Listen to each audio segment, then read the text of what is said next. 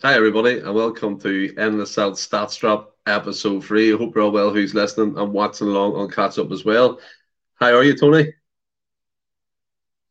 You're on mute, big big chief.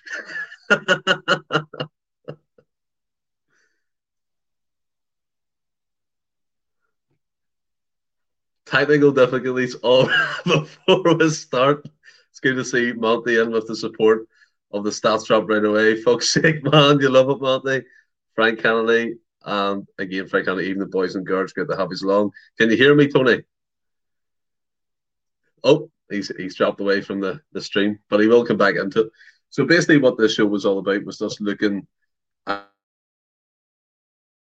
primarily on the R B Leipzig game and Celtic game, the home, the home one where we lost two nil, and the Hibs game as well, just to see where we're coming across in, in that type of sense. But Tony, you're back. How are you, man?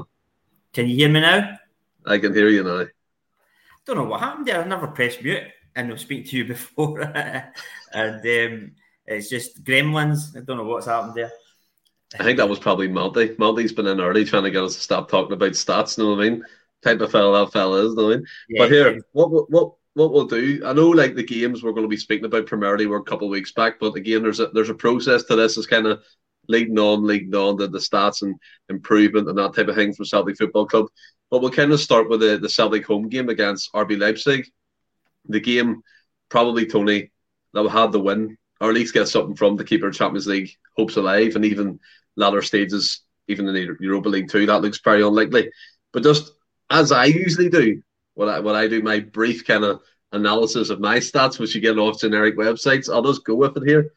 Celtic had sixteen shots, the R B Leipzig's thirteen. We had two on target to their five. forty-one percent possession for us, fifty-nine for them, four hundred twenty-four passes for Celtic, and six hundred seventeen for R B Leipzig. And as you can tell, they won the game two nil. Now, before we even get into the stats, Tony, that game itself, a bit disappointing. Yeah, I mean, as you say, I mean, it sort of, well, now it looks like it must. It was a must-win. But going into the game, it wasn't a must-win because you were thinking, well, we just beat Shakhtar and we'll get third place. It was the, obviously the Real Madrid result that, that threw us. Because if Real Madrid beat Shakhtar, then you're thinking, you just need to beat Shakhtar on Tuesday and we'll get third place. But the Real Madrid result, dropping points, and uh, Shakhtar picking up there. That was the bit that really done us. That was the other game.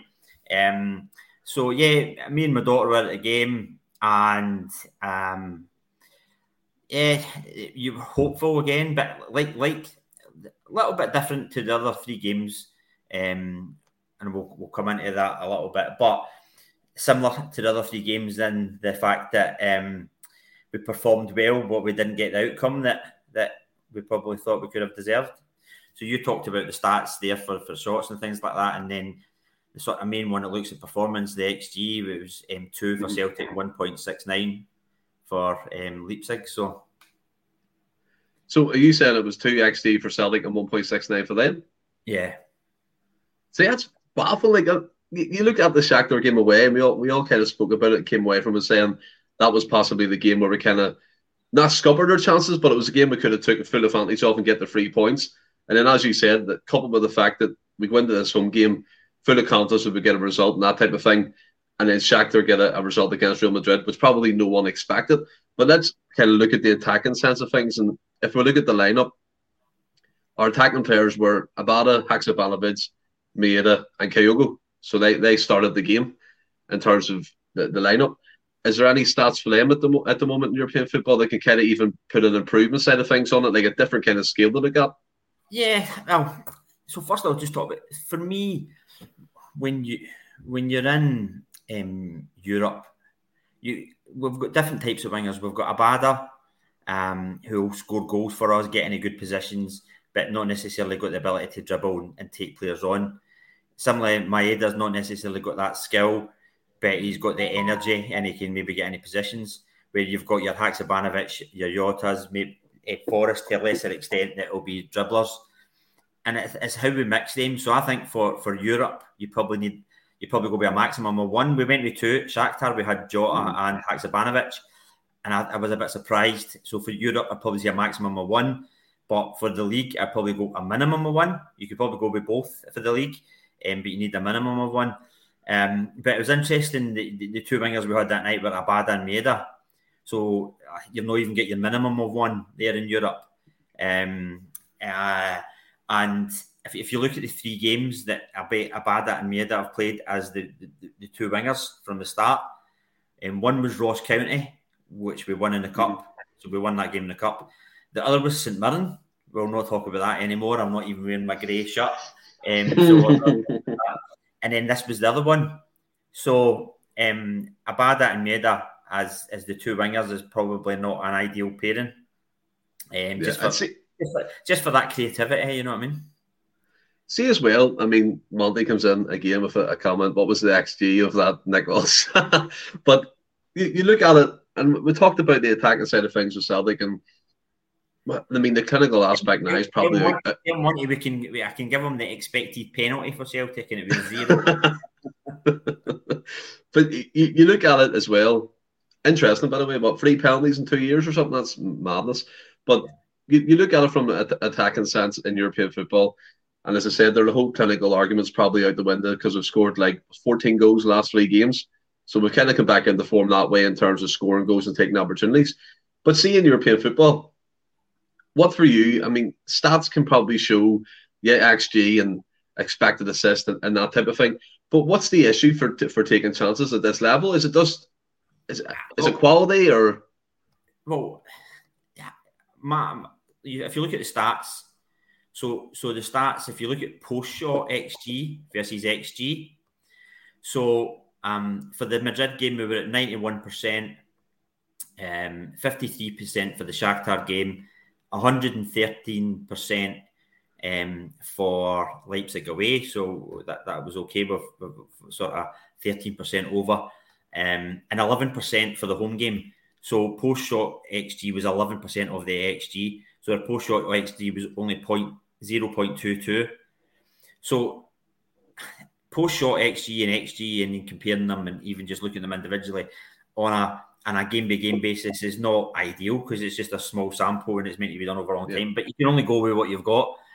But that would tell you that, that a finishing in Europe is obviously an issue because we're, we're, we're getting X G, we're creating chances, we're, we're, we're dominating the games it's, at, at times, um, but we're not finishing. And the, my only conclusion for that is that when you're when you're getting chances against your Hibs, even against Rangers, you've got confidence there. You've done it before. You've got confidence, and you're going to you're going to put that ball away. You've got confidence, and um, you, you've also not got any fear that if you miss, that um, because you'll get another chance. So yeah. when you're getting a chance, there's no fear. There's confidence, and you're putting it away. When you're in Europe, it's a different game. It's like, will I get another chance? There's a bit of fear there.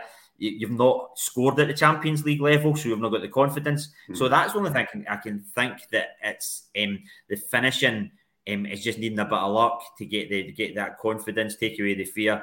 And if you just look at it, the post-shot X G, I mean, we've created an X G of two, but the post-shot X G is zero point two two. So it's the finishing that's basically let us down. That's the story of the game. But to just make people aware here, because myself I'm a bit hazy this, what's the difference between a post-shot X G and X G? So the difference, so X G... Um, and every, there's different models. There's Stats Bomb, there's FotMob, there's Y Scout.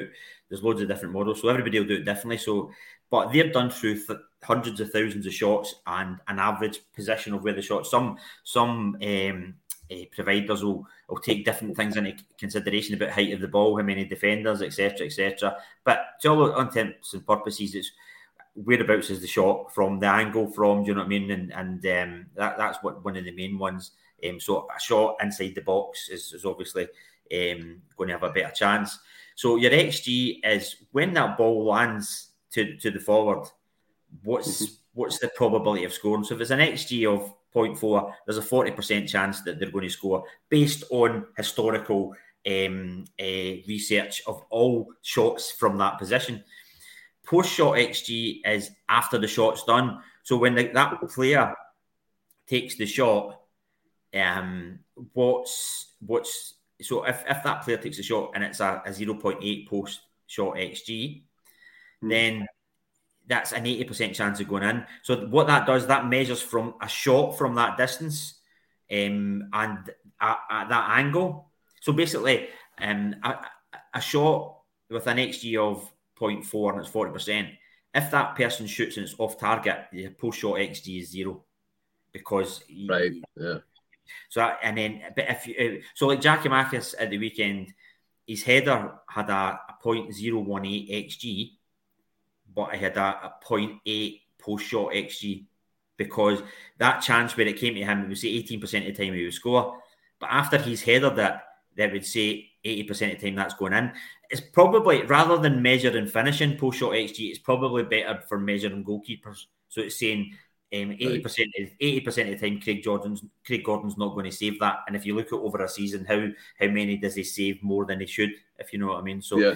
Probably better for me- measuring goalkeeper performance. But it's obviously, if I've got it there, why not use it for, for measuring um, forwards as well? And I think when you put it, when it backs up that theory for Europe, as in, Um, we're, we're not, and it was also a couple of league games just before that as well. It was the same that the post shot was underperforming the X G. It, it probably makes sense that um, some of these players at Champions League level for the first time and just not got that confidence yet. Yeah, and I think Patrick McLaughlin sums it up as well. I think we just snatched at the chances at the crucial point in European games. We were maybe just inexperienced at the high pressure moments, which again could come into the factor. Yeah, it starts back that up. You know what I mean? And then as well, if you were listening to the podcast on Friday, you mentioned Craig Gordon. Ross apparently thinks he's world class. Absolutely mental, like, innit? To say that. But in terms of, you look at the X G of the strikers and stuff like that, and Kyogo started against Leipzig. Do you think maybe there, there's a, a case to be made if Giakoumakis started some of these European games, we could have took advantage of the attacking moments? So... It's a difficult one. I've thought about this, and I, I, for me, I would have, I would have liked to see Giakoumakis play um, against Leipzig, but I can see um, the arguments for all the ones that would say um, that Kyogo should start, because I, th- I think for me, when you're up against a better team, um, Kyogo's movement is something that, that that could be valuable. I think when you're in the league and you're up against a team that we're better than, I think Giakoumakis is has definitely got a, to be a shout there, do you know what I mean? But when it comes to Europe, we're needing the chances. Has he got more confidence? Um, I, personally, I would have went for, I'll, I'll go for Giakoumakis, and I could, but I can equally see why people would say that's ridiculous, because Kyogo's a far better player at that level, and it's the movement, and it's, it's the whole game, and it's a game of chess, and Kyogo's movement, et cetera. The one thing I would have said though, when you when you, you you you marry that in with the fact that we had to play Abada and Mieta, which is not great for being creative cre- creative during the game, then yeah. who's, how how not play Abada or Mieta? Pick one of them, have Giakoumakis in the middle, and play Kyogo wide left. Kyogo played wide left when he was in Japan for for, for some games. He played wide left um, at the start. Um, when Edward was just leaving, um, yeah, we were complaining about that at Ibrox because we wanted him in the middle, um, and I would have played him in the middle with Edward wide left. But he did set up, playing wide left, he did set up a, a tap-in for Edward that day. It, wasn't, it was Edward yeah. that missed it. Um, and then I think it might, might have been the St Mirren game after, he played wide left as well. So he, Kyogo wide left, Giakoumakis, and then either Abada or Mieda. Um, some might ridicule that that that suggestion, but I, I wouldn't have been adverse to that. Well, see, to be fair, right, we'll get into we'll get into a wee rabbit hole here, Tony, because you brought it up, and we we spoke about it as well, uh, me, you, and Stuart, actually, in terms of where Kyogo and uh, Giakoumakis fit in with each other. It's a two pronged one I'm going to come at you with. In terms of stats, maybe you haven't looked far into it, which is fair enough, but what you can see with a plain eye, in terms of stats, I would say Giakoumakis starting games scores more goals. There was a, a, a thing put out today saying, what was it, twenty-four starts, twenty-one goals or something like that. And in total, like, it's forty-odd games, which is absolutely incredible return when you're starting in games. But coming at you as well, you said Kyogo played for um, Faisal Kobe on the left in some games, which is one hundred percent correct. We all seen it in the YouTube footage. And then when he came in, he was thrusted in that side again at, at Ibrox with Edward, who he really checked out at that point, playing in a high-pressure environment. Do you think that is a viable option? And also, do you not think they're going to lose something if, if they do that? With the, if you're dropping Jota, Hakšabanović, who has moved into the ten role, obviously, but there, there could be some players unhappy with that. You you could possibly see it anyway. Yeah, you, there, there could be some players unhappy, but I think at the moment, if you're if you're using that argument, Giakoumakis has got every right to be unhappy. Um, mm. So, like, I would rather Giakoumakis not unhappy than, than someone else. Yeah, and I did actually look at um, the, the, the the stats for like starting games. So for Kyogo, when games that he started, he started thirty-one games and scored twenty-three goals. So a goal, seven a point zero point seven four goals per game. And Giakoumakis has started twenty-one, scored twenty-one, so a goal per game. But yeah. but, but what I, I thought was really interesting as well, so out of the thirty-one games for Kyogo, he scored in sixteen, because there's been some hat-tricks in there as well, do you know what I mean? Yeah. Um, so fifty-two percent of the games he started, he scored. So that's a that's a phenomenal record for Kyogo. Giakoumakis has scored in fifteen out of the twenty-one um, games he started. So seventy-one percent of the games that Giakoumakis has started, he scored the goal. That that is unbelievable. Do you know what I mean? That's just not like the total amount of goals. That's that's him scoring. When you start him, he'll score. Yeah, and it, but see the one as well on the left, right, with Kyogo. What I, what I was trying to imply there is, are you not losing a bit of him in, in terms of playing him on the left? In ter- the yeah. defensive qualities that Postecoglou likes in his wingers coming back and tracking. I can't really see Kyogo doing a Mieta type shift or even the Yada. So is that a viable option for big games, or is that one you would throw in for like a, a cup well, a game? Or I, I think for me, if you're talking about everybody fit, then you're probably looking at, or a, and I'm talking about a Champions League game. If you're talking about a Champions League game, everybody fit, for me, then you're probably looking at Kyogo in the middle, Jota and Maeda as their two wingers, because mm-hmm. Jota's got that creativity that we talked about, and Maeda's got that work rate and that making something happen. So for your big games, I think that's your three. The reason that I said um, for, for the game there, Jota was out, and also um, we, we weren't playing Hakšabanović um, on the wing because we were using him as, as a number ten.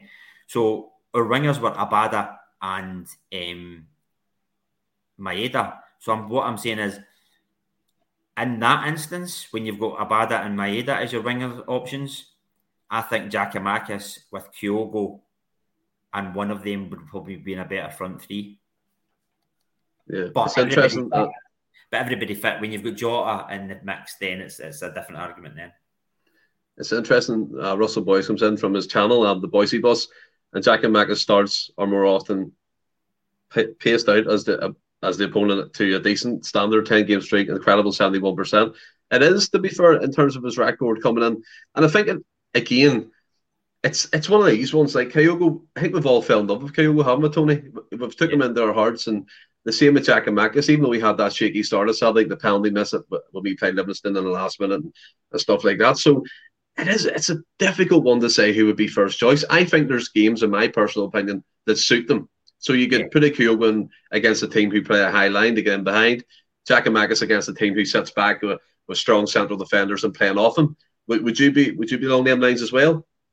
Yeah, I think I think you can look at, as you say, horses for courses, and look at games that, that suit both, and there could be an argument for pick, picking one over the other. Um, and yeah, probably the, the European games would you would be. I, I think if you looked at the league games, you could probably say Kyogo just ahead of Giakoumakis, but um, I would say Giakoumakis gives him a good run for his money. I think when it's European games, you just see that gap's just a little bit more, and Kyogo's mm-hmm. more of a choice. Um, but again, it, it depends who's playing. I think uh, if you're missing something elsewhere, um, is, is there an option? Because sometimes, and, and, and Ange's flirted with it now and again during games, where he's played the two of them, he's played Kyogo just sort of behind them. Yeah, he, he done that on the weekend, didn't he? I'm pretty sure. Yeah. Yeah. He brought Kyogo on and played him just in behind, didn't he, Giakoumakis? Um, the Hibs game, was it a Hibs game for a, for a little spell? Aye, uh, and then he got injured. So he did. Yeah. Which didn't really go well. But we'll kind of talk about the Champions League again here. And one player I do want to speak about is Matt O'Riley, Tony. And the yeah. podcast before the R B Leipzig game at home, me and William were on, and we're basically not ridiculing him, but saying he's not a number six. He can't do that against a, a team like Leipzig, who are on you in a flash. They can press you, they can do everything. But from the naked eye, I know I know you've got stats and stuff, I seen him get stuck in. He was making tackles. He was breaking up play. He was spreading the balls. Like, one-touch passing through through the midfield, which was fantastic. And you look you look at Calum McGregor, his influence on the team, which, again, is incredible. But in my, my, my, my honest opinion, I thought he was not at his best, Calum McGregor, this season in certain games, and I think it's fair to say that. And the rest, sometimes, although it's injury, could maybe do him the world of good coming back in fresh again. But what's Matt O'Riley done for you? Because for me in that six role, I thought it would have been Mooy. I think most of us would have thought it would have been Mooy, but he's been pushed up. And I really think Matt O'Riley's took, took this game to another level playing there. Yeah, I mean, I know I defended Mooy after the St Mirren game just because of who he, he, he, he sort of partnered in midfield, never the opportunity with who he did in the Hibs game, do you know what I mean? But yeah. I probably wasn't necessarily a fan of Mooy for the for the defensive role, given that my, my concerns with McGregor there is just that defensive solidity, especially against better teams, do you know what I mean? Um, and... Um, I, I was really gobsmacked when we went with O'Riley, Hatate and Hakšabanović as a three in a European game, because Hakšabanović mm. is good going forward, but is he, is, he, is he good enough defensively in a midfield three? I'm not sure. Um, and then O'Riley in there at that role of a novice, I thought it was a big risk. And I thought um, Abildgaard had to start, but I, I didn't yeah. think he would. We spoke about that, didn't we? Minutes, do you know what I mean? They never get any minutes, but... but I, And and the Abildgaard one's a, a mystery, because any time I've seen any, the little bits of clips I've seen him, um, he looks very much as the profile we got. The profile was he'll win headers, he'll win tackles. Um, he, he's he's right up there as, if, if not elite, but a very good defensive midfielder. Where he was maybe average or not the best was like passing and and, and the, yeah. the progressive passes that McGregor and, and O'Riley will do.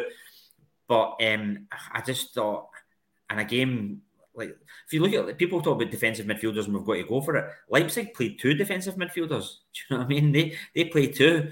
So I think you've got to get it right at that level. And I, I'm surprised that Abildgaard didn't get the start. And um, and people could say uh, Andrew was proved right, because O'Riley did individually played really well, tackles, passes, mobility, um, but. Individually, it might have it might have looked well, but we didn't win the game. So, that's there. Um, so um, I don't know. Um, I don't know, but yeah, individually, O'Riley looked to he looked to be to playing the role well. Is there any stats about that to back it up in terms of passing or anything at all? Um, so well, uh, I'm trying to see for that game. Um, it's hard. It's a hard one. The defensive midfielder. Um. Uh, so, O'Riley, the defensive midfield, eighty-five percent pass rate for that game in forty accurate passes. Um, it's, a, it's a hard one. W- w- how do you measure a defensive midfielder? Um, you're breaking up the play, tackles and wins. Mm-hmm. And I think it could look probably more into it. And, and uh, on his defence that night, tackles one, three out of eight, recoveries seven. Um Duels won ten out of nineteen, so um, probably because he won the tackles and, and the sliding tackles, they look better than, than maybe um, they are. But no, I, I, to be fair, I thought he played well. But um, the the, the Abildgaard one, it's a strange one, because when he came on away to Leipzig, he looked all right. Now, obviously, you can see the kind of the rustiness about him, and not playing much competitive football since he left Rubin Kazan, but he did the things that you expect a tall six foot four midfielder to do. He got his foot in the ball. He was hit, winning headers, and he came on and when was it? He came on in the weekend, or I'm pretty sure it was, and he looked terrible. I, I don't know what's going on with him. He doesn't look quite up to speed. I, I, I, is it purely just fitness, Tony, or is it just one of them things that maybe we'll just take away? I don't know. It can't be that much fitness, because he's he's getting selected to come in, and. Um... He's been training now for a while, so it wasn't like he's been out injured. Do you know what I mean? He's they just he never had a club, so yeah, they'd be a bit getting up to speed. But it's a strange one, because I, if the reason that he's not getting picked is because he doesn't have that passing ability that Ange likes for a number six, and he hasn't progressed in the ball like at number six, well, that's in his profile. So why did we sign him? Yeah, exactly. And Billy comes in here, which is interesting, Tony. Ange said he does not play with a, a defensive midfielder, but a deep line playmaker. What's the difference? What difference is, apart from a complete lack of defensive awareness? I don't know. Again, Anstead actually said that, so maybe O'Reilly's kind of fitting that profile. Now, we'll kind of move on to the defensive side of things in Europe, and that's another two goals conceded.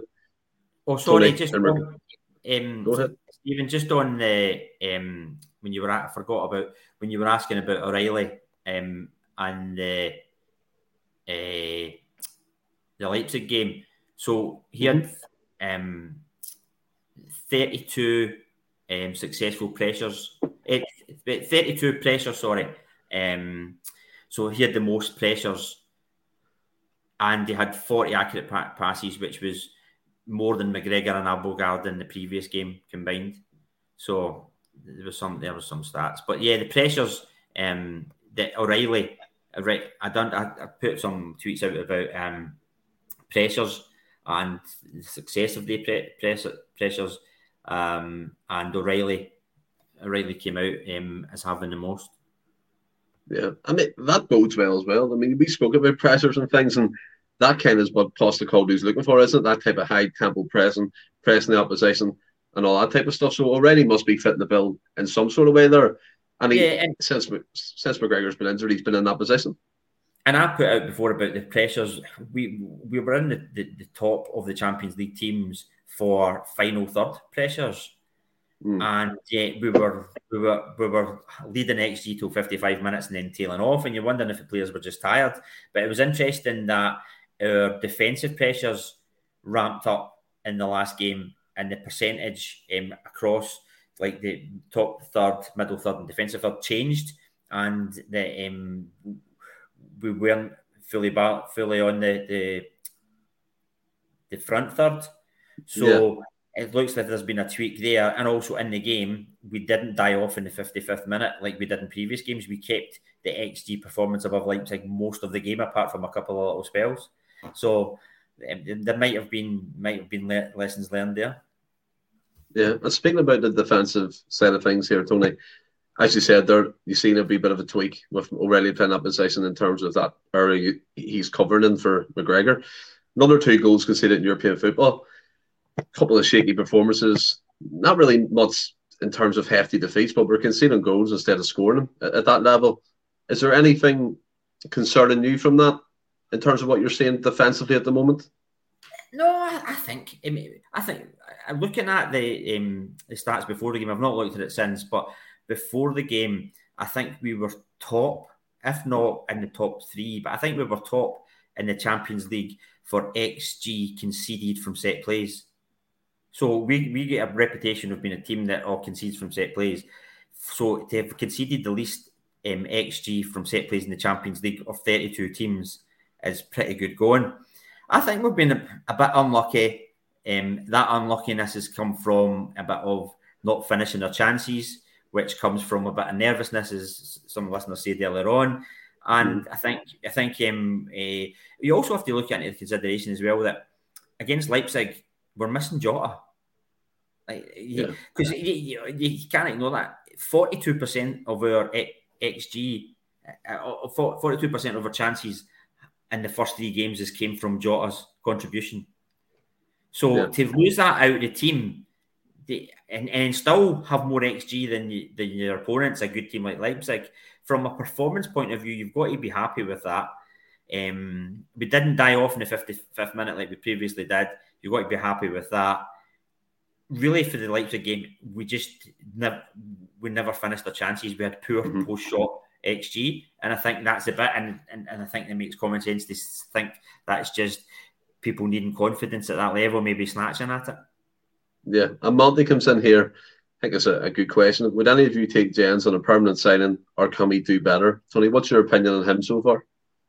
A lot of people um, have slated him. I've liked him from the start. Maybe maybe he's not been put under pressure defensively um, enough, um, and he's he's just maybe looked a, a luxury defender as such. You know what I mean? He's mm. came in at time at tackles when it's it's been easy, and um, but um, he was playing alongside Welsh for a little bit, who's who's not our first team centre back. You know what mm-hmm. I mean? I think he's better when he's in with inside C C V. Um, Yeah, I, I would sign him permanently because um, he's young. He's still going to improve. Um, Uh, he'll improve in the area. He, he's decent enough on the ball. He's, he seems to have the good attitude. He, he's, he's bought into the into the club. So yeah, I, I would sign him. Um, and yeah. I, I think I think he'll also be content of being third choice centre back as well. Um, so I think to, to to get someone who's going to be content as well, because if you do sign someone better, are they going to be content being third choice? They're going to be first two. Although exactly. for me, for me, you you want you, ideally you'd want a left-sided centre back who who like Guardiola from um, Leipzig, a left-sided centre back, oh, who's brilliant on the ball, brilliant on the ball, can help um, uh, help build up attacks. And and then you've got Starfelt and Jenz as your third and fourth choice. Do you know what I mean? It's like, so someone to be better than Starfelt, and maybe Jenz will challenge Starfelt for that um, eventually. But um, yeah, yeah, you, ideally you want someone better, and Starfelt and Jenz as your, your third and fourth. Yeah, I, I tend to agree. I like the look of Jenz. I, I get one hundred percent what you mean in the likes of the league games. He can look like he's this big imposing defender who can well time the tackles, win headers and stuff. But I thought he was excellent in that Leipzig game at home with Cardiff Vickers back in. They were throwing their bodies in front of t- uh, shots, tackling, last ditch defending, all that type of stuff. And by the way, we encourage all this interaction because this is a learning process for us all. And this whole X G stuff and stats is very interesting. So get involved. And Tony, another one to throw at you here. Strange love, Doctor. I think the defence in Europe needs to push up and stay connected to the mid and attack. It's a space in there that opens when they step off the front foot, and that's been exploited. Now, we spoke about this previously. There's in the R B Leipzig game away, there was gaps all over the pitch, and you could see it from the, the pictures that were going around social media. I'm with uh, Strange of the Doctor in this one. I think to be successful in a, an environment like that, albeit it might not stop you conceding goals and, and conceding chances to the opposition, but when you're tighter to your front third, middle third, and defensive quarter, you're going to concede less chances and you're going to be more compact, and you can also press any unit instead of having that disjointed type look about you. If O'Riley presses, there's no one beside him. Hatate triggers a press. Giakoumakis isn't running. So there's all different things. You, you can be better, more compact. What do you think about that? Because I think that's a, a valuable point. Yeah, absolutely. And I think that was when I was highlighting about the, the pressures from that that um, uh, front third. It was leaving us exposed. And, and there... Um, I, it's maybe understandable, and it, it's, it's probably the only time you've sort of heard Ange criticise the team recently was, I think it was he criticised the team after Leipzig when we scored the equaliser. He said that we dropped back um, and um, we're pushed back, so it's pushing that line up. So yeah, no, definitely, I think it's, um, we've got, we need to be braver when we're taking the shots so if, to, to finish our chances, but we need to be braver as well to just play a normal game. It's easy to be scared and just say we're playing against a good team here. They beat us a, the last game. Let's drop back a bit. But I, I think I think you need to just be brave and push that line up. So you're asking your defenders and team to be brave as well as your forwards. You, you're asking the defenders to push up and trust the process. Mm-hmm. But I did notice when at the game, um, I seen Juranovic quite a lot of the times shouting across the line and sort of shouting push up. Do you know what I mean? And pushing mm-hmm. the back line up, which I thought was really good to see. Um, and it's obviously something they've, they've worked on, and, and it's good that if you've got a back four that that at times you, at times all of them have, have sort of really just um, done man of match performances. So like Ralston's came in, done man of match performances. Bernabez kept done it, and Juranovic, Grey, uh, Greg Taylor's um, done it all season. C C V, do you know what I mean? And mm-hmm. and even Jenz, because even at the weekend. I, Bernabé and, and Ralston, I thought, were struggling. Um, it might have just been with the formation of the Hearts with, with their wide players yeah. on top of them, et cetera. But I thought they were struggling. But I did tweet during the game. I, th- I thought Jenz was Jenz was one of the best, better players just uh, just before he gave away the penalty. But um, but um, but yeah, it, it's it's it's good that they can all sort of work together. And and I think um, it'll, it'll be interesting though, because against Shakhtar on Tuesday night. Shakhtar are a mm-hmm. team that that, that um, won't attack us as much as, as Leipzig, and they'll love that space in behind because that's what they play on. They play on that counter-attack. Um, yep. Five shots against Leipzig and, and scored four goals. So um, will that worry us on um, on Tuesday night? But yeah, no, I, th- I think um, I think you're bang on. I think and I think it, the only way you can get better at that is just playing their games and just, just learning from your mistakes. Yeah, one hundred percent. The whole issue with me, and that, especially that away game, Tony, we actually spoke about it previously before, the gaps were massive. And one pass that they were through and they were on top of it. And Monty comes in here. I know we kind of went off in the tangent, but it's great anyway. Um, see when C C V, Starfelt and Jenz are all fit, would that not give Ange the option to go three five two, which would then play us, Kyogo and Gigi at the same time? Can you see that happening? I know before in Japan, he did play a three five two formation with his previous team. I've seen clips of that and I've seen people actually say it. So could that be something he could experiment with, or is it just strictly four three three? I don't think so. I, I'm not saying he wouldn't rule it out in every... I mean, he done three five two versus St Johnstone um, in Boxing Day. Uh, he played three five two, but I think that was just about squad availability rather than anything else. Um, but he done it that day, so I think it's something he could do. But... He, the inverted fullbacks is a big part of what we do. Mm-hmm. So, uh, do you give that up? You put in wing backs, et cetera. Um, I can't. I, it's working as well. So three five two might be something that maybe maybe in Europe if we're going to try and do something um, different. But I think Ange's one that sticks to his guns, but it's, it's gone relatively well for him um, uh, so far. Europe performance has been okay, results haven't, and domestically has been brilliant. So I can't see him changing.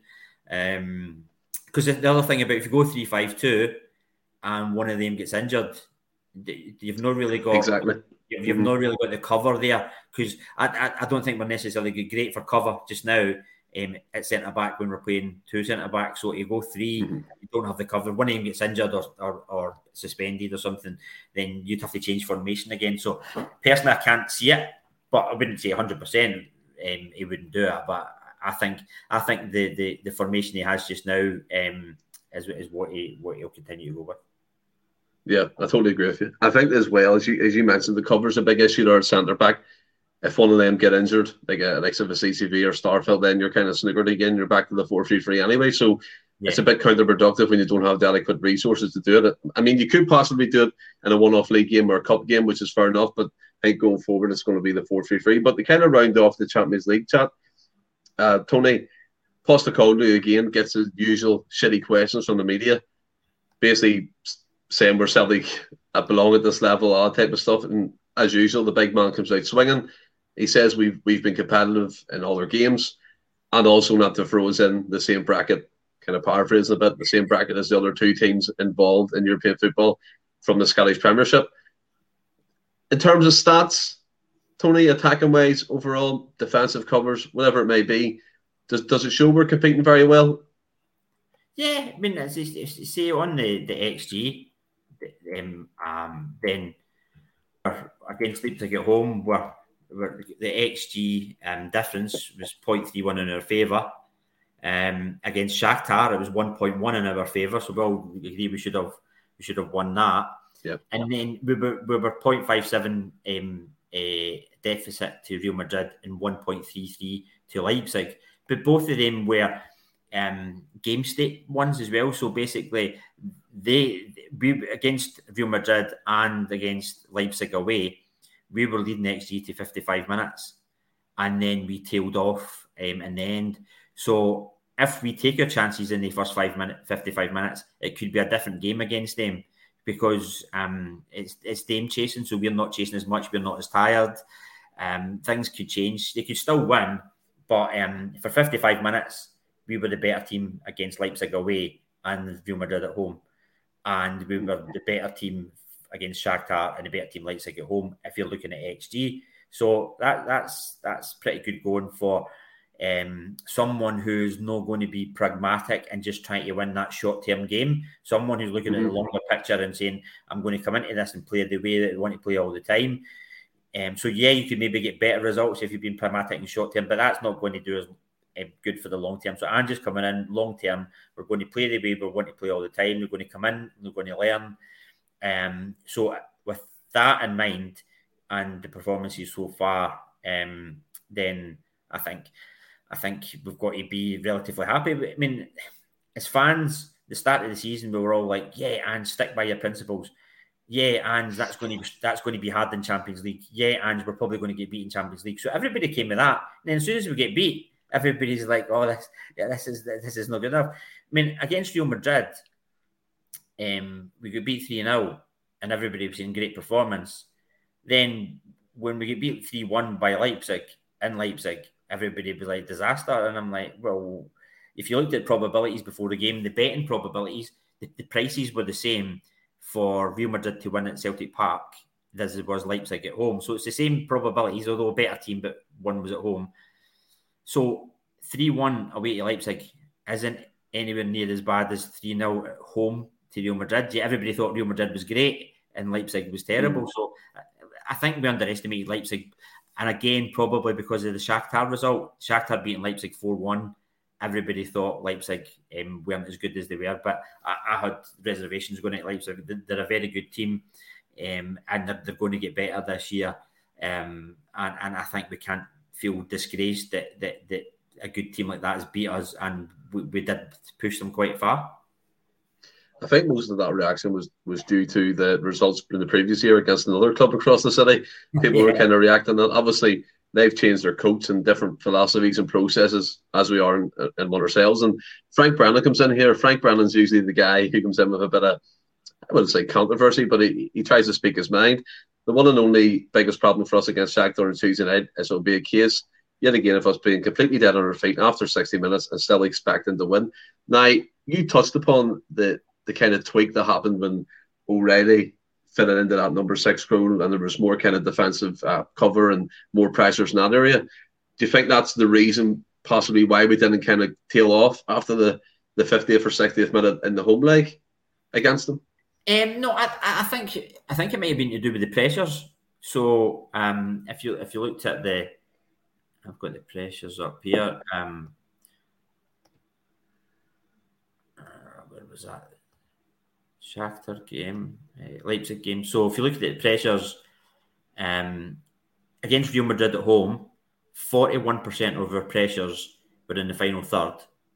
Against Shakhtar away, forty-one percent of our pressures were in the final third. Against Leipzig away, forty-two percent of our pre- pressures were in the final third. And Leipzig at home, that reduced to thirty. So we're not pressing in much in that final third. And I, and if you look at the, the Leipzig at home game, we didn't tail off in the X G um, in the fifty-five minutes like we did in the previous two. But is that is that a case of an even spread across the team? So you're laughing there at Monty's comment. is, that, is, that a, is that a case of, of an even spread? So effectively, let's look at it from this angle. We all know the front three like the press, whether it's Mieta, Jota, Giakoumakis or Kyogo's running there, they're pressing from the front, the front foot. But now, is it a tweaking system or is it because O'Riley is playing in there and they're the number six and they're not trying to overexpose them if they break the press and they're kind of being more compact in that sense and pressing from the middle third instead of the front third? Possibly. I think actually maybe the reverse of that. I, I think then um, if, well maybe more so in, in, in the league games where we might get better. So I think from a number ten position, I think Hatate will be a better presser than O'Riley. And that might suit us better.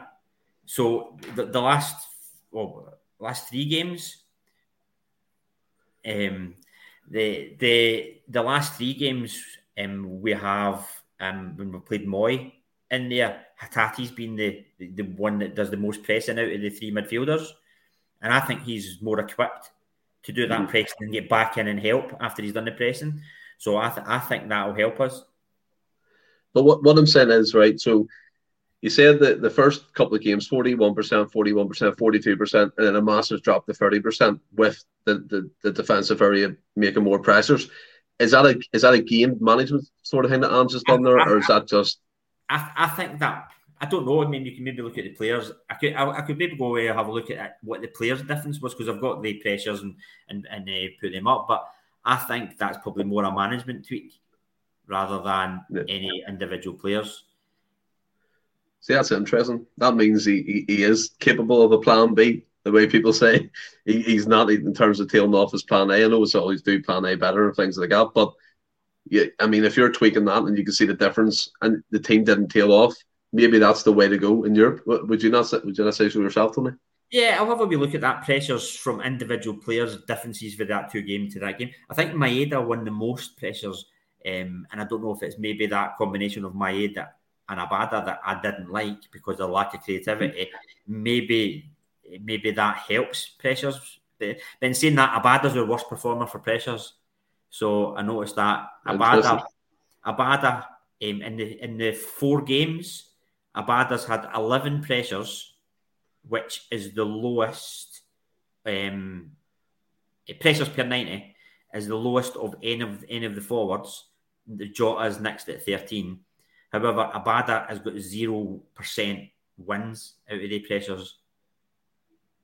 That's so interesting. So um, that was quite interesting to, to note that. Um, in terms I'll, of pressures as well, t- Tony, like in, in the broad sense, that means pressing, doesn't it? Basically pressing the opposition.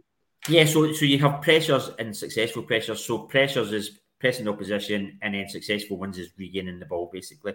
And um, there'll be different providers have different measures for it, but um, the one I use is like F B ref. It's, it's really good. I'd love to see it for the league. The league, you need to look at the mm. sort of Y-Scout ones. But um, for the Champions League, um, uh, it's useful. And I put out a, a, a retweet or well on my page, Celtic Trends dot com, and I'll share it after the, the show, um, yep. the, the one I did for the four games. But that's just the four games in total, so I'll look at maybe the differences um, for, to see if there is anything there. But my gut feeling is it's a management tweak just because it's like as a team. And even just at the game, yeah. seeing, seeing Juranovic pushing them up, and I think it's just um, a, a better structured performance, and also just the, the previous game in Leipzig, uh, and said psychologically the team just looked as if it, but they got the equaliser and they stepped back, and it was just a bit of sort of trying to protect what they had rather than just being confident to follow the process. Yeah, I think it's an interesting one, isn't it? The Abada one's very interesting, to be fair. Tony, I mean, he scores goals for fun sometimes, but in other areas he kind of he dips off. I mean, dribbles as well. I don't think he really beats a man, and. And, and assists and goals, yeah, he's great at. But as you said, pressures to be winning zero percent, or what, what?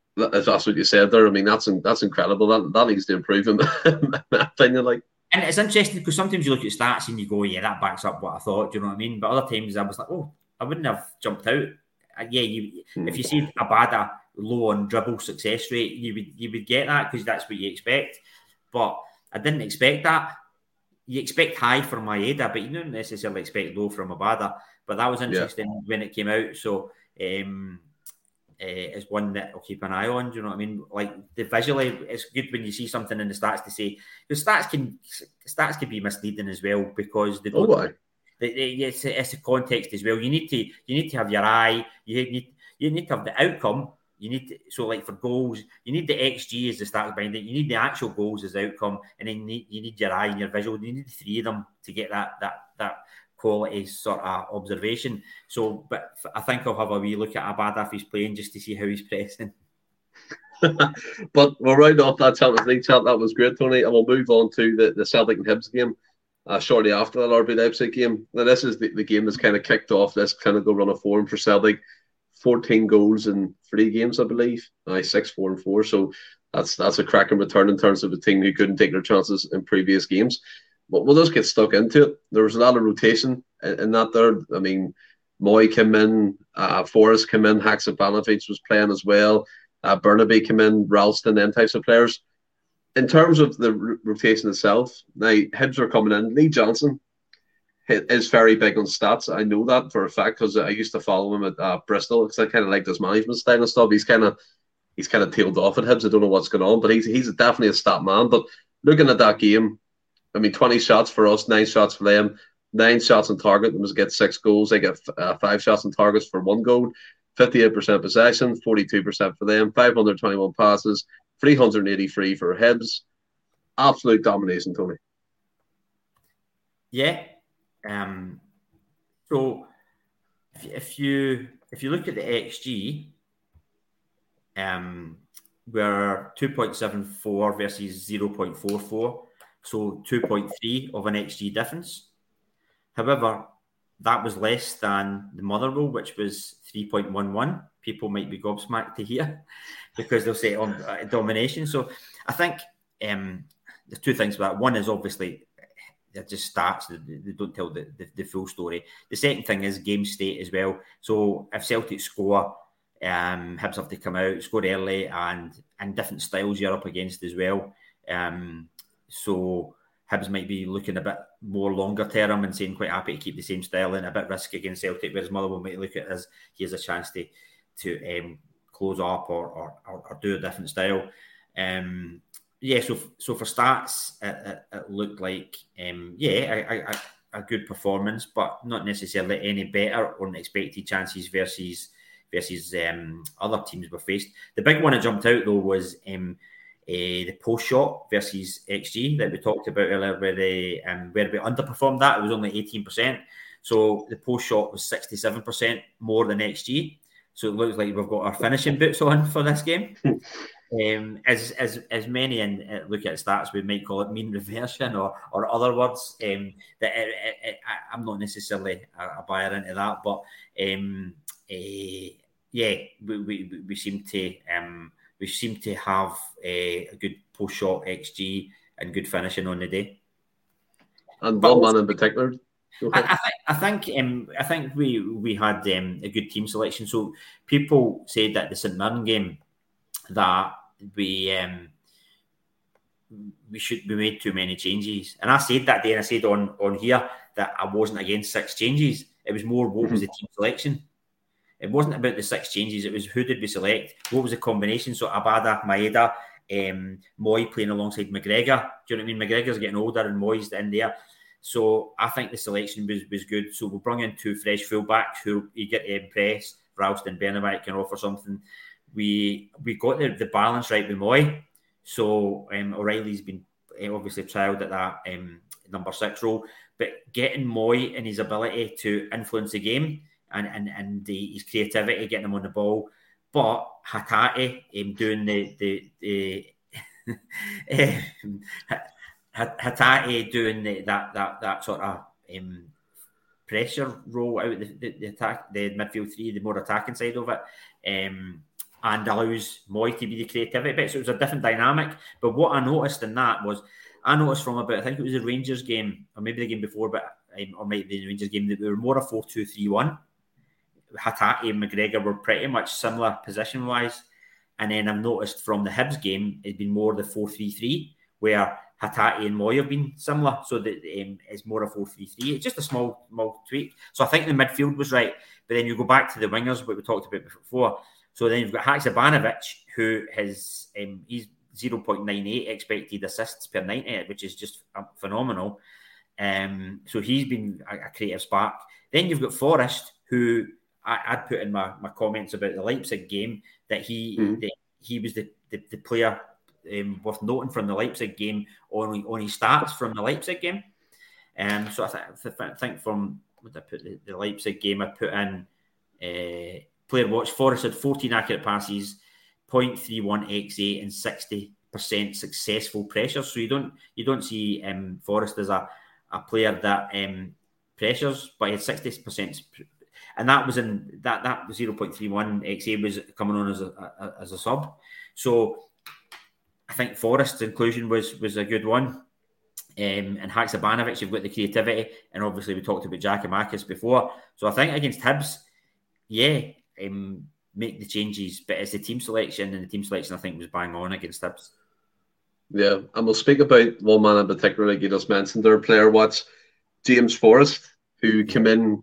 In the R B Leipzig game as a sub, and then started uh, the game against Hibs and scored a hat-trick. Finally over one hundred goals now for Celtic. Absolute club legend, in my opinion. I know, I know that, that word's banded around a lot, but he is a club legend for what he's done, what he's achieved. Even his assist, I think he's on ninety-eight, Tony, which is fantastic. But you mentioned stats there. And the R B Leipzig game, coming into the Hibs game, did you expect him to start? For me, that when I seen him on the team sheet, and I know someone corrected me in my podcast. I thought I predicted Mieta would start, but apparently I said Forrest. But yeah, even at that, I was still effectively like Forrest, a wee bit like, nah, because I think me personally, when I've seen him, he hasn't been his best. He looks a bit slow. But for me, I'll be honest, a little bit of humble pie. He looked quick. He looked dynamic. Even when he came on against R B Leipzig, he was taking their fullback on as well. So what what's the, the stats and stuff said about him at this moment in time? Yeah, no, I mean, absolutely. He's he's um, he's he, even like last year when he wasn't at his at his best and he came in, the little cameo roles he was playing, his stats were still good. Do you know what I mean? So um, if you look at um, the stats for the season, his X G per ninety is zero point eight two. Just, it's just is this this season? This season, yeah, zero point eight two, obviously, yeah. it's, it's, it's per ninety. Um, and one point one nine post-shot X G per game. Um, and then for um, X A, just zero point one five, so a, a little bit less on creativity, but he's, he's scoring. But again, just getting into the positions. The one thing about Forrest is that he scored goals over the years, and he probably just maybe take them for granted. Um, so I think the team selection was good against Hibs. Um, and, and it was it was wondering how Ange was going to play it. Like, right, so who's he going to play? Then Motherwell, then Hearts, because I thought, I thought, right, if you're changing the fullbacks, I thought it was a bit of a surprise that, that he brought yeah. in Bernabez and Ralston for the Hearts game. Um, but I think it would be Juranovic and um, Taylor for, for Leipzig. So it sort of makes sense the way it was going. But that maybe underestimated Hearts a little bit, I think. Um, mm.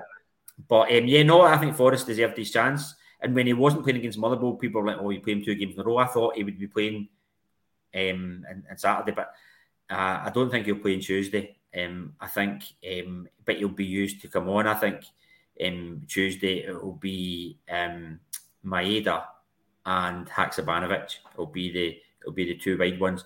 They say Jota. I, I I don't think Jota will be fit. I've seen in, in Leipzig. I watched Jota at the end of the game and he, he held his hamstring. And I put I tweeted this. He held his hamstring, and I thought rest him against St Johnstone. Or I imagine he'll be rested. I couldn't believe when I see him play. He get taken off at half time. I. I I've not seen anything where it says what his injury is, but yeah. um, um, I, I, I'd be surprised to see Jota on Tuesday. Bit disappointing that actually happened, and, and Soix, I hope it's Soix, I'm saying that right. I was just trying to bring Celtic into the twenty-first century. About time we focused on pure football and just get better at it, and it'll benefit us from years to come. Obviously, in terms of that, you look at that going patience from the football supporters, like you said, Tony. We went into this Champions League campaign probably expecting a few defeats, but when you when you first face that, you're like, come on, what, what's going on here? And you kind of give a knee-jerk reaction like I do all the time. But on that point, it kind of brings me to the next one. Playing this pure football system with no kind of type of alteration. I know sometimes you bring on Giakoumakis for a long ball and things like that. Do you think that's the right way? I know he's he's aligned the B team with the with Celtic's first team. And Michael Ross, this is kind of add this in, is fat of the, is fat, Rock, Rocco fatter than his player to leave before he gets first team football. I hope not. But do you think the pathway is there at the moment, this moment in time, while Ange is still here? I don't think so. No, I don't think the pathway no. is there. I think um, so. If we if you're five one up against Hibs, surely that's a time to bring on a youth player. You bring on a youth player, whether it's a, whether it's um, a, it's Kenny up front, or it's Scott Robertson in midfield, or it's Boston Lowell. When you when you bring a player on to that, the the um, it makes it, it's an easy opportunity. The fans are forgiven, even if they make a mistake. Um, if they come on, score a goal, or do something well, they build confidence. You can bring them in, you build them up. But again, you've got to give McCarthy, et cetera, minutes to keep them happy because you're going to need them. But yeah. where's the, where's the pathway for the young kids? I, you need to bring the young kids in, because if you bring the young kids in, some of them could blossom like Tierney did, um, and some of them will blossom, and you can either make money from them or be better players. You need to have a pathway, and, and we've got a pathway um, opportunity in, in the league where if we're beating teams comfortably, um, we can take that risk. Because when we played um, the youngsters when we, with the Dubai um, uh, uh, debacle, um, we played the youngsters, and people say, "Oh, no wonder the youngsters didn't get a game because they've came in and have done nothing." But you can't bring a youngster in and play him alongside ten other youngsters. You know what I mean? You've got yeah, to bring a young- You've got to bring a youngster in and play him alongside ten other great players who are all playing at the peak, and that's when they'll they'll, they'll learn and they'll, they'll shine, and you give them you give them a bit of confidence. So um, yeah, I, I'm a bit worried that there's nothing coming through from the B team, and and if the not B team's not good enough, fair enough. But then we need to go out and sign someone who is better than the B team at that young age, so that they can be in the pathway. But would would would we do that, and would we give them the, the, the opportunities? I'm not I'm not convinced we would. And, See, and it's, it's, go ahead, sorry. And, and it's about playing people at the right team, because we talked about the team selection against Hibs being right, and I mentioned that um, after the St Mirren game when everybody was on Mooy's back, I said that um, um, he was playing alongside Turnbull most of the time, and Turnbull's not had necessarily had a great season.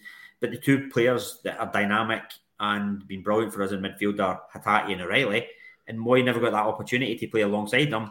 Plays his first game alongside them um, eh, against Hibs, and he, he, he, he gets two assists, he gets X A, and his his assists per ninety, I think, is the, um, the top in, in, the, in the league now, Mooy, and his X A per ninety is up. Do you know what I mean? So, um, so he's been coming in and creating chances, do you know what I mean? So. I mean, you said stats are misleading. We'll keep it at that one for Mooy. But, like, Monty comes in here as well. Rocco Fana seems to be linked with top clubs in Europe. So look at uh, Ben Doak, who went to the Liverpool uh, under twenty-three squad, and he's ripping up trees in the, the Youth Champions League as well. But, Tony, that's a debate to, to have for another day in terms of the pathway, which I very much look forward to as well. But you mentioned a player in that Hibs game, Hakšabanović. Now, I've said in, in, in the podcast previously, he reminds me of a, a Chris Commons type player, the way he can take the ball, uh, both footed, can ping passes, can score goals, can take players on, albeit obviously he's a better version of Chris Commons, in my opinion. When he gets them goals in, in his game, he will be flying. I think he'll take his game to another level. But have you been impressed by Hakšabanovic's impact, especially since Jota is out injured, as you said there, and he's kind of come in, and he's not seamlessly took over. He has a different dynamic than Jota, but he's offering us something different. Yeah, no, I, I like him. When I first seen him as a winger, I was a bit like, he's got ability, but I don't. I wasn't sure about his pace. So I was thinking, yeah, he could do a job in Scotland, but in Europe, I'm not sure, because I, I don't think he's necessarily slow, but he's not got that blistering pace that you would need at that level. When I seen him in the number ten role against St Johnstone, I thought he was man of the match that day, and he played well. Yep. And I thought that that could have been his position. Um, but against Hibs, it was brilliant. Um, and um, yeah, I think um, he, he's, he's got a role to play as a wide player or a number ten. Um, he, his stats for goal scoring is pretty low. It was zero point zero eight for X G, so he's, he's not really. Um, I think that will get better. But his stats for chance creation is zero point nine eight, um, zero point nine eight. Um, and I totally agree with that, by the way, Gio Musty. um, zero point nine eight. Um, eh, X A per ninety is, is phenomenal for Hakšabanović. Yep. Um, so yeah, no, I, he, he's been really good. For me, anyway, I think he's one of them players that, like, he's a bit arrogant, but not in a bad way. He's, he has confidence in his ability. I mean, he has a thing tattooed on his neck with his, his name underneath it, so he has a bit about him. Like, and I'm quite looking forward to seeing him with them partnerships. And I know as well, Bernabez came in. And Hakšabanović has had to adapt to two different left-backs in a short period of time. He seems to have done that very well. And just to kind of touch on Burnaby, uh, Tony, before we kind of tail off here, for me, he looked really impressive. Leaving the game aside yesterday, which the podcast will touch upon tomorrow, but he looked really impressive in the, in the game he played against Hibs. He was quick. He was linking up play. He was taking players on. He was getting involved with the assist and getting involved with the creative side of things, the team as well. Do you think now it's his time to kind of take that opportunity and challenge Greg Taylor after a difficult start, by the way, for Burnaby, which, which we kind of all know about now, but he's kind of come back into things and seems to have trust in him. He seems like a good player, for, really quick as well and explosive. Yeah, I think he's got all the abilities. He's just obviously raw and, and not got that consistency just now. Yeah, yesterday was, wasn't the greatest, but he had a really good game against Hibs, and he played well against St Johnstone as well.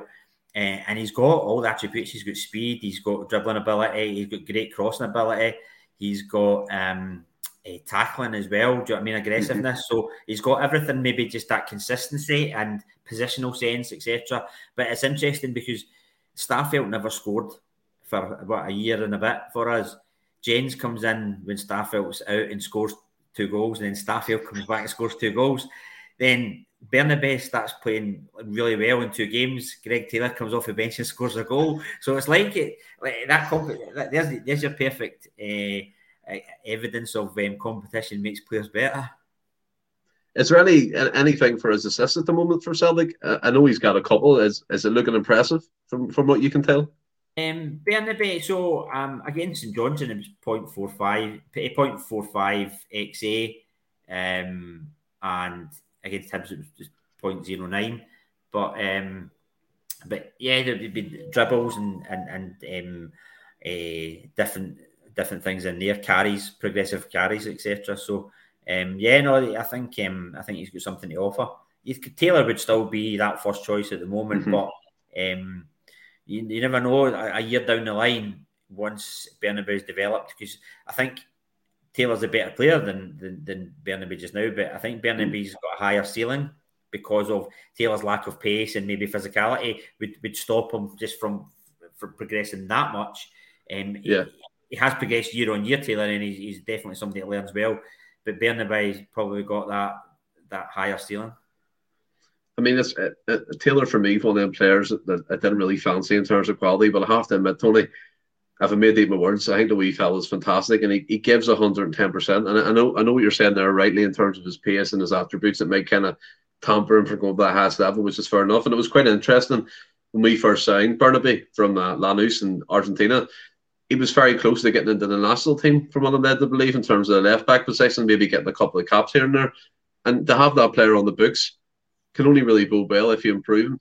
And as you said, signing here, and just to kind of round off, every player at the Celtic Football Club that we're signing, do you think there is a signing for them at, at this club? And do you think it's like all about the sell-on value? Yeah, I think I, I, it depends, because we've, we've, what I like about the team just now is over the years we had Tierney was the best player, and it was like, when we're going to sell him. We knew, we knew as a club we sort of accept you have to sell him, and it was like more about when. Same with Edward, didn't don't sell him before the before the ten, but then that was a season too late, et cetera. You could argue we've got some sort of top players um, there, like Jota um, and Juranovic has been um, uh, touted as moves, and Kyogo, et cetera. But I think the good thing about um, the team now is we could sell a player for a big value, and actually the team's not going to be as badly affected. We're not relying on one player as we have been previously, and I think yeah. that's a good thing. And I think also from Angie's point of view, if they want to go, you go. one hundred percent, one hundred percent agree with you. What a way to finish, Tony. If you don't want to be there, don't be there, as yeah. Postecoglou would say. But to kind of round it off, touch upon our show sponsors, Beer fifty-two. You can see above me, get involved in that. Beer fifty-two forward uh, slash sales. Get your free case of beer, cover the postage. Subscription basis every month after that. Cancel any time, no fee involved. And the Super six, Tony, which Francis, for the life of me, seems to be still top off in terms of our leaderboard, but hopefully that changes over the end of this weekend and then the Monday when we get it. What's the expected stats of him, man? I hope I hope there's none. None. Not a chance. Sean Ross, he's in here, Watson. He was challenging, but he's tailed off now. We need him back. But we'll get an updated version of that table for Monday's podcast tomorrow. And then we'll be back, Tony, with hopefully Stuart back again in a couple of weeks' time to review yeah. some games, buddy. Have, have you enjoyed this one? Yeah, yeah, it's good. Yeah, it's, it's always good to talk things Celtic. one hundred percent. And in the meantime, till tomorrow evening, stay well and keep safe. Hail, hail. Hail, hail.